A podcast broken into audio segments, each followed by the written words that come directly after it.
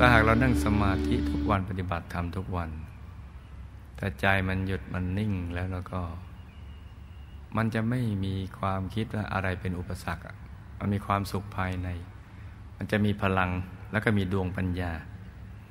มีพลังที่เราจะสร้างความดีโดยไม่หวาดหวั่นต่ออุปสรรคใดๆทั้งสิ้น และก็ไม่คิดอะไรเป็นอุปสรรค กับมีดวงปัญญาที่จะรู้วิธีการ ว่าจะทำอย่างไรให้ถึงเป้าหมาย ราะนั้นอยากขาดการปฏิบัติธรรมแม้แต่เพียงวันเดียว ถ้าขาดแม้แต่เพียงวันเดียว วันนั้นใจของเรามันจะหยาบออกมา แล้วผังวิตกกังวลมันจะได้ช่อง